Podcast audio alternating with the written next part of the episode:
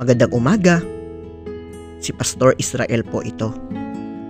Ang atin pong devotion ngayong araw ay matatagpuan sa awit 24 verse 8. Ganito po ang sinasabi. Sino ba itong dakilang hari? Siya ay si Yahweh na malakas at makapangyarihan. Si Yahweh na matagumpay sa labanan.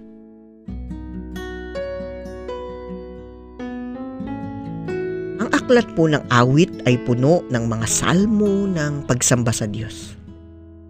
At malinaw po ang ipinapahayag ng may akda ng talatang ito. Ipinapahayag dito na ang Diyos ay dakila. Dahil siya ay makapangyarihan, siya ay matagumpay.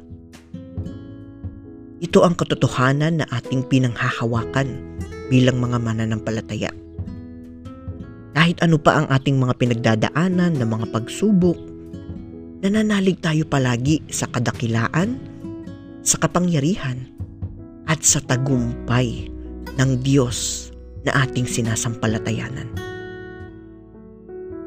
Kaya naman po, kahit ano pa ang ating ginagawa, kahit saan man po tayo nagtutungo, nawa ay huwag po natin itong kalilimutan.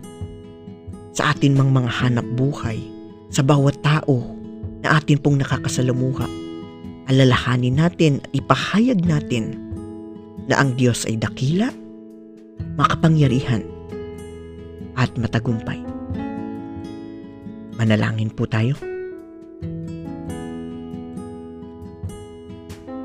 Dakila ka, O Diyos. Nasasaksihan namin bawat araw ang iyong kapangyarihan. Ang aming mga tagumpay ay nagmumula sa iyo. Kaya naman pinupuri ka namin, Panginoon.